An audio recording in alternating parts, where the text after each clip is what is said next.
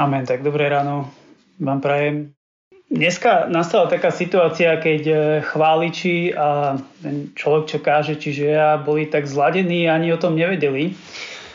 Keďže druhá pesnička bola e, vlastne prespievaný žalm 23 a to je vlastne text, ktorý ja budem používať dnes, tak ja chcem tak hneď e, k nemu prejsť a ho tak prečítať a chcete, môžete si ho tak počúvať so mnou, alebo aj čítať so mnou, ak si ho viete tak rýchlo nájsť, alebo si ho tak znova pospevovať. Tá chvála druhá bola naozaj výborná. Takže žalm 23. Hospodín je môj pastier, nebudem mať nedostatku. Na pastvách zelených ma pasie a k vodám osviežujúcim ma privádza. Dušu mi občerstvuje, po spravodlivých cestách vodí ma pre svoje meno. Keby som kráčal hoci temným údolím, nebojím sa zlého, lebo ty si so mnou. Tvoj prúd a tvoje palica ma potešujú. Stôl mi prestieraš pred mojimi protivníkmi. Hlavu mi pomazávaš olejom, je preplnený kalich môj. Len dobrota a milosť bude ma sprevázať po všetky dni môjho života a budem bývať v dome hospodinovom dlhé časy. Nie je to krásny text, jedno, koľkokrát sme ho už čítali alebo počuli, kedykoľvek, keď e, to robíme opäť, tak vyvoláva to nás niečo hlboké, intimné a hýba to našim vnútrom a privádza nás to k ďake a radosti v hospodinovi. Naozaj nad každým jedným veršom by sme sa mohli tak dlhšie e, pozastaviť, zamýšľať sa nad tým. Je veľmi e, hlboký, výstižný, intimný. Alebo možno to tak nie je. Možno si viacerí z nás len tak povzdychnú a povieme si, no, že s tými slovami síce súhlasím, ale tiež by to tak naozaj bolo aj v mojom živote. Nie je to žiadna sláva, to moje také ovečkovanie e, blízko po jeho boku, aby jeho prúda palica vôbec mali na mňa nejaký dosah. Snažím sa, ale mám toho strašne veľa, čím žijem, aj toho, čo ma neteší, trápi, s čím bojujem. A je to také hociaké. A nie, že by sa Pán Boh nestaral o moju dušu a o môj život, ale z mojej strany, z našej strany je to také rozbité, ťahá nás to od Neho všetkými možnými smermi. A je to naozaj náročné. Je to boj udržať sa nad vodou, nebáť sa, netrápiť sa, dôverovať mu a nechať sa ním viesť vo všetkých oblastiach nášho života. No a namiesto takej reality je potom ten žalm len také zbožné želanie, aby to tak bolo čítame si ho, páči sa nám, ale len tak snívame o tom, že by bolo nádherné, keby to tak aj bolo u nás. A možno tou realitou je niečo úplne iné, napríklad e, tento taký parafrazovaný v úvodzovkách preklad toho istého textu z pera takého anonymného autora, e, možno moderného, super zaneprázneného kresťana 21. storočia, ktorý tak úprimne opísal svoje hodnoty a svoj životný štýl. Tak skúste počúvať a vidieť také tie paralely. Hodiny a úlohy sú mojim vládcom, diktátorom. Oni ma ženú vpred. Nespomalím, nemôžem sa flákať. Nútia ma utíšiť sa len vtedy, keď som už veľmi unavený. Privádzajú ma k hlbokým depresiám a strašia moju dušu. Vedú ma v nekonečných kruhoch horúčkovitej snahy. Hoď by som aj efektívne prechádzal od jednej úlohy k druhej, nebudem nikdy bez ďalšej a ďalšej a ďalšej, ale môj ideálny deň mi aj tak stále uniká. Rôzne termíny a moja túžba po uznaní sú mojou motiváciou a chcú odo mňa výkon ďaleko nad rámec môjho rozvrhu.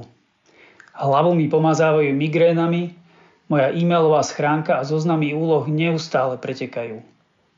Len tlaky, stresy a napätia budú ma sprevádzať po všetky dni môjho života. Prebývať budem v závislostiach a frustráciách, kým budem žiť. V ktorej verzii tohto žalmu ste bližšie vo svojom živote? Ktoré slová tak pravdivejšie opisujú vaše skutočné hodnoty, priority a každodenný život – je to radosť hlbokej intimity s Bohom, realita z toho, že kráčate blízko Neho a On je ten, kto vás vedie životom, alebo je to skôr napätie z návalu povinností a požiadaviek každého dňa. Čoho je zvyčajne viac? Je to dôležité, lebo viac jedného alebo druhého má veľký vplyv na to, akými ovečkami sa stávame a formuje nás to na nejaký obraz. Jediná otázka je, na ktorý. A ak aj nie ste človek, ktorý je silne hnaný úlohami, možno ako tento, ktorý napísal tento preklad v úvodzovkách, tak sa z toho aj tak nevyzujete. Možno tento konkrétny alternatívny preklad nie je pre vás relevantný, ale nejaký iný, ktorý je tiež napísaný v úplne inom duchu ako ten pôvodný, by realitu vášho života vyjadril podobne. Len by išlo o niečo iné, čo poháňa váš život pred, čomu sa prispôsobujete, podriadujete, čo sa snažíte dosiahnuť a podobne. Nedávno som čítal jeden článok, kde e, jedna autorka e, práve o tomto hovorila a použila takú zaujímavú frázu. Nazvala to tak, že každý, každý z nás má voj, svoj vlastný, a citujem, zdroj existenčnej útechy.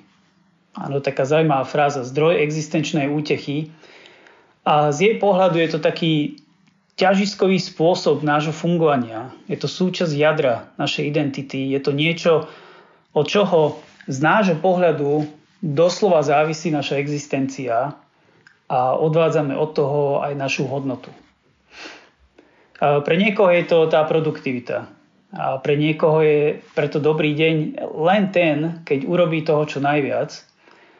A to je cieľom každého jedného dňa v jeho živote, týždňa aj mesiaca. Ale pre iných ľudí to môže byť niečo úplne iné. Môže to byť peniaze, materiálne statky, a pre iných ľudí sú to vzťahy, práca, kariéra, postavenie, vzhľad, ako vyzerajú, alebo nejaké koníčky, imič pred inými ľuďmi, popularita, alebo mnohé iné osobné priority a preferencie. A nemýlime sa v tom, že to nemôžu byť aj duchovné veci, ktoré môžu byť navonok dobré, ale v skutočnosti sú nezdravé a deštruktívne. Táto autorka konkrétne opisuje aj svoju takú vlastnú veľkú, ale márnu snahu o dosiahnutie také maximálnej e, produktivity, využívanie času e, v maximálne možnej miere, samozrejme s odôvodnením, že to robí pre Božie kráľovstvo, takže jej snaha je legitímna, dobrá. A píše, a teraz zase znova budem citovať, že napriek mojej neustálej snahe o produktivitu sa mi nikdy nepodarilo utíšiť ten nepokojný tlkot môjho utrápeného srdca. Nakoniec som mala dosť času, dokonca veľa času, ale stále som trpela časovou úzkosťou. Koniec citátu. Sne ona trpela tým, že si neustále myslela, že ten čas nevyužíva dobre, napriek tomu, že je vo využívaní času vynikajúca a napísala o tom celkom dobrú knihu. Áno, samozrejme, určite sú aj takí ľudia, ktorí čas nevyužívajú dobre a mali by toho urobiť oveľa viac. Oni majú nejaký iný e, zdroj svojej existenčnej útechy, ktorým sa riadia. E, v Biblii je jeden taký krátky, ale veľmi nadčasový príbeh o Ježišovi, ktorý môže byť pre nás inšpiráciou v tom, ako by to malo byť. Je napísaný v Lukášovi v 10. kapitole, to verše 38 až 42, kde sa píše toto. Ako išli ďalej, vošiel Ježiš do jednej dediny, kde ho prijala do domu istá žena menom Marta. Mala sestru, ktorá sa volala Mária. Tá si sadla k pánovi k nohám a počúvala jeho slova. Marta však bola veľmi zaneprázdnená s obsluhou Zrazu zastala a povedala, pane, nedbáš, že ma sestra nechá samú obsluhovať? Povedz jej, aby mi pomohla. Pán jej však povedal, Marta, Marta, staráš sa a znepokojuješ pre mnohé veci. A potrebné je len jedno. Mária si vybrala dobrý podiel, ktorý sa jej neodníme. Samozrejme, nedá sa povedať, že obsluhovať pána Ježiša bolo úplne nesprávne, a určite to nebol hriech. Marta predsa chcela byť dobrá hostiteľka, čo je na tom zlé. Napriek tomu Ježiš je však veľmi priamo vysvetľuje, že neobsluhovať ho, ale sedieť pri jeho nohách a počúvať ho, malo v danej situácii oveľa väčšiu hodnotu a zmysel. Vlastne tým hovorí, že aj na toto si treba urobiť priestor. Vo svojom živote pre takých ľudí, ako je Marta. A pred e, viacerými rokmi som mal ja takýto zaujímavý rozhovor s jedným človekom, s jedným priateľom, počas ktorého sme sa tak normálne rozprávali o tom, ako žijeme s Bohom tak v kontexte našich e, životov, užšej, širšej rodiny, zamestnania, iných vzťahov, církvy, služby v nej. A on povedal počas toho rozhovoru tak spontánne jednu vetu, ktorá má odtedy veľmi výrazný vplyv na môj život. Bavili sme sa o tom, že aké je to jednoduché byť stále niečím zanepráznený, stále niečím rozpílený, ako jednoducho sa vedia naplniť naše kalendáre a zoznamy úloh, aké ťažké je tomu odolávať. A on uprostred toho povedal niečo takéto, že asi sa musíme snažiť usporiadať si naše životy nie z pohľadu toho, čo všetko treba alebo by sme chceli urobiť, ale z pohľadu toho, kým sa máme stávať. No a ja som tam bol úplne obarený, že, že ako, prosím, ešte raz, ako si to povedal? Tak som vyťahol pero a papier a som si to hneď zapísal, že mi to tak svítlo zrazu, že nie nejaký zoznam úloh a povinností alebo, alebo iné osobné preferencie a priority, ale, ale že duchovné dozrievanie a posvedcovanie je ten východiskový bod k správnemu životnému štýlu. Aj o tom je to biblické vykupovanie času. A zrazu som túto tému vtedy tak nanovo objavil v Biblii. Že Pán Boh v prvom rade chce, aby sme sa stávali jeho zrelými učeníkmi. A potom všetko to, čo urobíme, je výsledkom toho, kým sa stávame. A nie opačne tých povinností, príležitostí, ale aj takých príťažlivých pascí na trávenie času budeme mať neustále neúrekom. Aj v tomto roku, aj stále. Otázka ale je, že ako na ne budeme reagovať. Či nabehneme aj v tomto roku primárne do módu, ktorý veľmi často počujem a možno niekedy ja to hovorím, že mám toho veľa, nestíham, neviem kam skôr skočiť a viete čo, nič odo mňa nechcite, neviem sa zaviazať, rád by som, ale naozaj nedá sa. Možno keď mi to vyjde, možno keď sa toto pohne dopredu, ale predtým naozaj neviem, nedá sa, prepačte. Alebo nejakého iného. Vo svetle písma tiež e, nesprávneho a ujde nám pri tom to, čo uchádzalo Marte, taká intimita s Bohom. Alebo sa najprv sústredíme na intimitu s ním, na náš rast vo viere, na premienianie sa na jeho obraz a až potom pridáme do nášho rozvrhu priority, úlohy, povinnosti a iné veci. Neviem, či na začiatku roka rozmýšľate o tom, že či si dávate nejaké ciele alebo, alebo už nie, nejaké predsavzatia a ja som to niekedy robieval, niekedy som to nerobieval, učil som sa to robiť lepšie, aby to malo aj nejaký zmysel. Hej, a niektorí ľudia to už úplne vzdali, lebo vedia, že to nemá žiadny zmysel. Aj tak po prvých dvoch, troch týždňoch sa všetky tie predsavzatia a ciele rozpadnú a nič sa nedosiahne a pokračujú ďalej len tak, ako, ako žili dovtedy a žiadna zmena nenastane. A viem, že teraz je len začiatok roka, 2022 ale skúsme sa preniesť na jeho koniec. A keďže Vianoce minulého roka boli len nedávno a asi ich stále máme v čerstvej pamäti, tak predstavme si, že sú Vianoce 2022. Spravme taký skok v čase dopredu a my sa obzeráme späť za rokom 2022. A v rozhovore s nejakým blízkym, známym, veriacím alebo neveriacím človekom pri Vianočnom čaji alebo punči sa rozprávame o tom, aký bol rok 2022. Skúste sa tak, si to tak, tak predstaviť, že s niekým tak sedíte a sa tak rozprávate o tom. A bavíme sa, čo sa nám podarilo, čo nie, čo bolo dobré, čo nie, v čom sme sa zmenili a v čom nie. Čo by ste chceli v takomto rozhovore spomenúť, ako tie vydarené veci, tie dobré veci, tie zmenené veci, to, s čím ste spokojní alebo z čoho ste šťastní? A ktorá jedna alebo dve veci, keby sa udiali a vydarili, by mali najväčší vplyv na všetko ostatné. ktoré sú tie úplne najhlavnejšie, najdôležitejšie veci, priority, oblasti, ciele, na ktoré by ste sa mali sústrediť. Čomu máte venovať svoju pozornosť a čas? Tak dajte si chvíľku. Ja sa tiež tak na chvíľku odmočím na 20-30 sekúnd a skúste teraz hneď rozmýšľať, čo vám tak z fleku nápadne a potom budem pokračovať.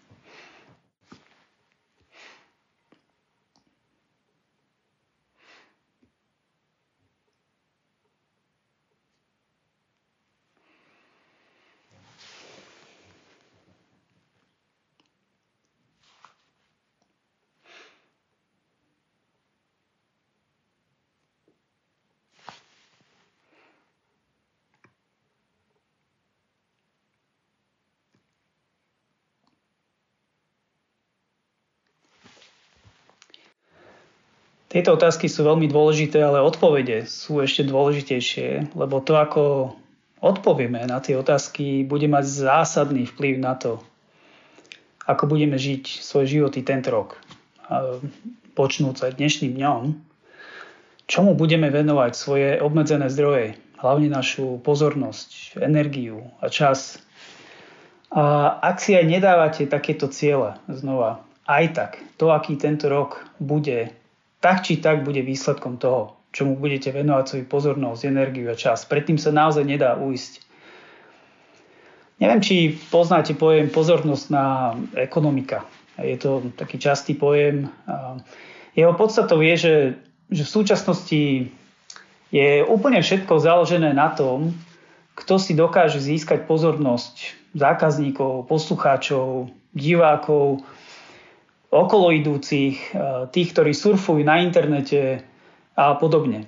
A neviem, či viete, že je to čoraz náročnejšie. Ja som minulý týždeň bol na takom stretnutí, kde bol citovaný jeden odborník na, na túto pozornostnú ekonomiku alebo pozornosť, na to, ako zachytiť pozornosť ľudí. A, a údajne povedal, že v súčasnosti sú hranicou zaujatia niekoho, zaujatia jeho pozornosti dve sekundy. Viete si to predstaviť dve sekundy, aký je to krátky čas a že ak sa to nepodarí za dve sekundy, veľmi klesá šanca na získanie také dlhšej pozornosti daného človeka.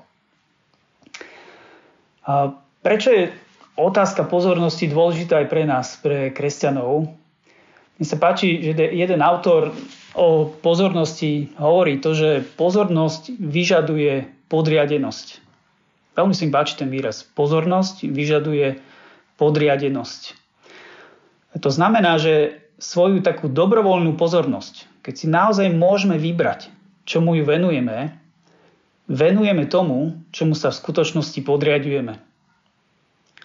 Čiže otázka, čomu sa podriadujeme, je preto nevyhnutná a zdravá, dokonca až taká existenčná otázka každého jedného dňa. A potom je tu ďalšia, jej modifikácia, čomu sa naozaj podriadujeme. Čiže prvá je, čomu sa podriadujeme a druhá je, čomu sa naozaj podriadujeme. Ten rozdiel medzi nimi je ten, že neviem, či viete, že e, sa zistilo rôznymi výskumami a prieskumami, že ľudia na prvú otázku takéhoto typu, že napríklad čo je pre nich dôležité a tak, tak zvyčajne odpovedajú tak, ako by chceli žiť, ako by chceli, aby to bolo. Ale nie ako je to pravda, nie ako je to realita. Čiže preto sa treba spýtať aj tú druhú, že ako je to naozaj. Čiže niečomu by sme sa chceli, ale čomu sa reálne podriadujeme. Čomu naozaj prispôsobujeme svoje životy. Moja taká túžba je ten, že nech ten pôvodný žalm 23 nie ten prerozprávaný, nie ten alternatívny preklad, ale nech ten pôvodný žalm je meradlom k úspešnosti roka 2022 v našich životoch. A nech je tento žalm takým našim osobným zdrojom existenčnej útechy. Nech jeho slova sú týmto zdrojom. A tiež nech je to niečím, čomu budeme venovať svoju pozornosť. Nech, keď už budeme mať tento rozhovor s niekým pri tom čaji alebo punči na Vianoce tohto roka, tak vieme povedať, že slova tohto žalmu najlepšie vyjadrujú, ako sme prežili dni, týždňa a mesiace tohto roka. Čomu sme venovali svoju pozornosť, aký vplyv to malo v našich životoch. Nie ako tí super zanepráznení E, kresťania hnaní túžbou urobiť alebo zažiť toho, čo najviac, a to dokonca aj v službe Bohu, ale zároveň nevzdialený alebo až zbúdený od pastiera našich duší, ale naopak, takí, ktorí sú blízko Neho, ktorí zažívajú intimitu s ním, jeho starostlivosť a zaopatrenie. Na záver chcem znova len prečítať e, ten žalm. Hospodin je môj pastier. Nebudem mať nedostatku. Na pastvách zelených ma pasie a k vodám osviežujúcim ma privádza. Dušu mi občerstvuje, po spravodlivých cestách vodí ma pre svoje meno. Keby som kráčal hoci tenným údolím, nebojím sa zlého, lebo ty si so mnou. Tvoj prúd a tvoja palica ma potešujú. Stôl mi prestieraš pred mojimi protivníkmi, hlavu mi pomazávaš olejom, je preplnený kalich môj. Len dobrotá milosť bude ma sprevádzať po všetky dní môjho života a bývať budem v dome hospodinovom dlhé časy.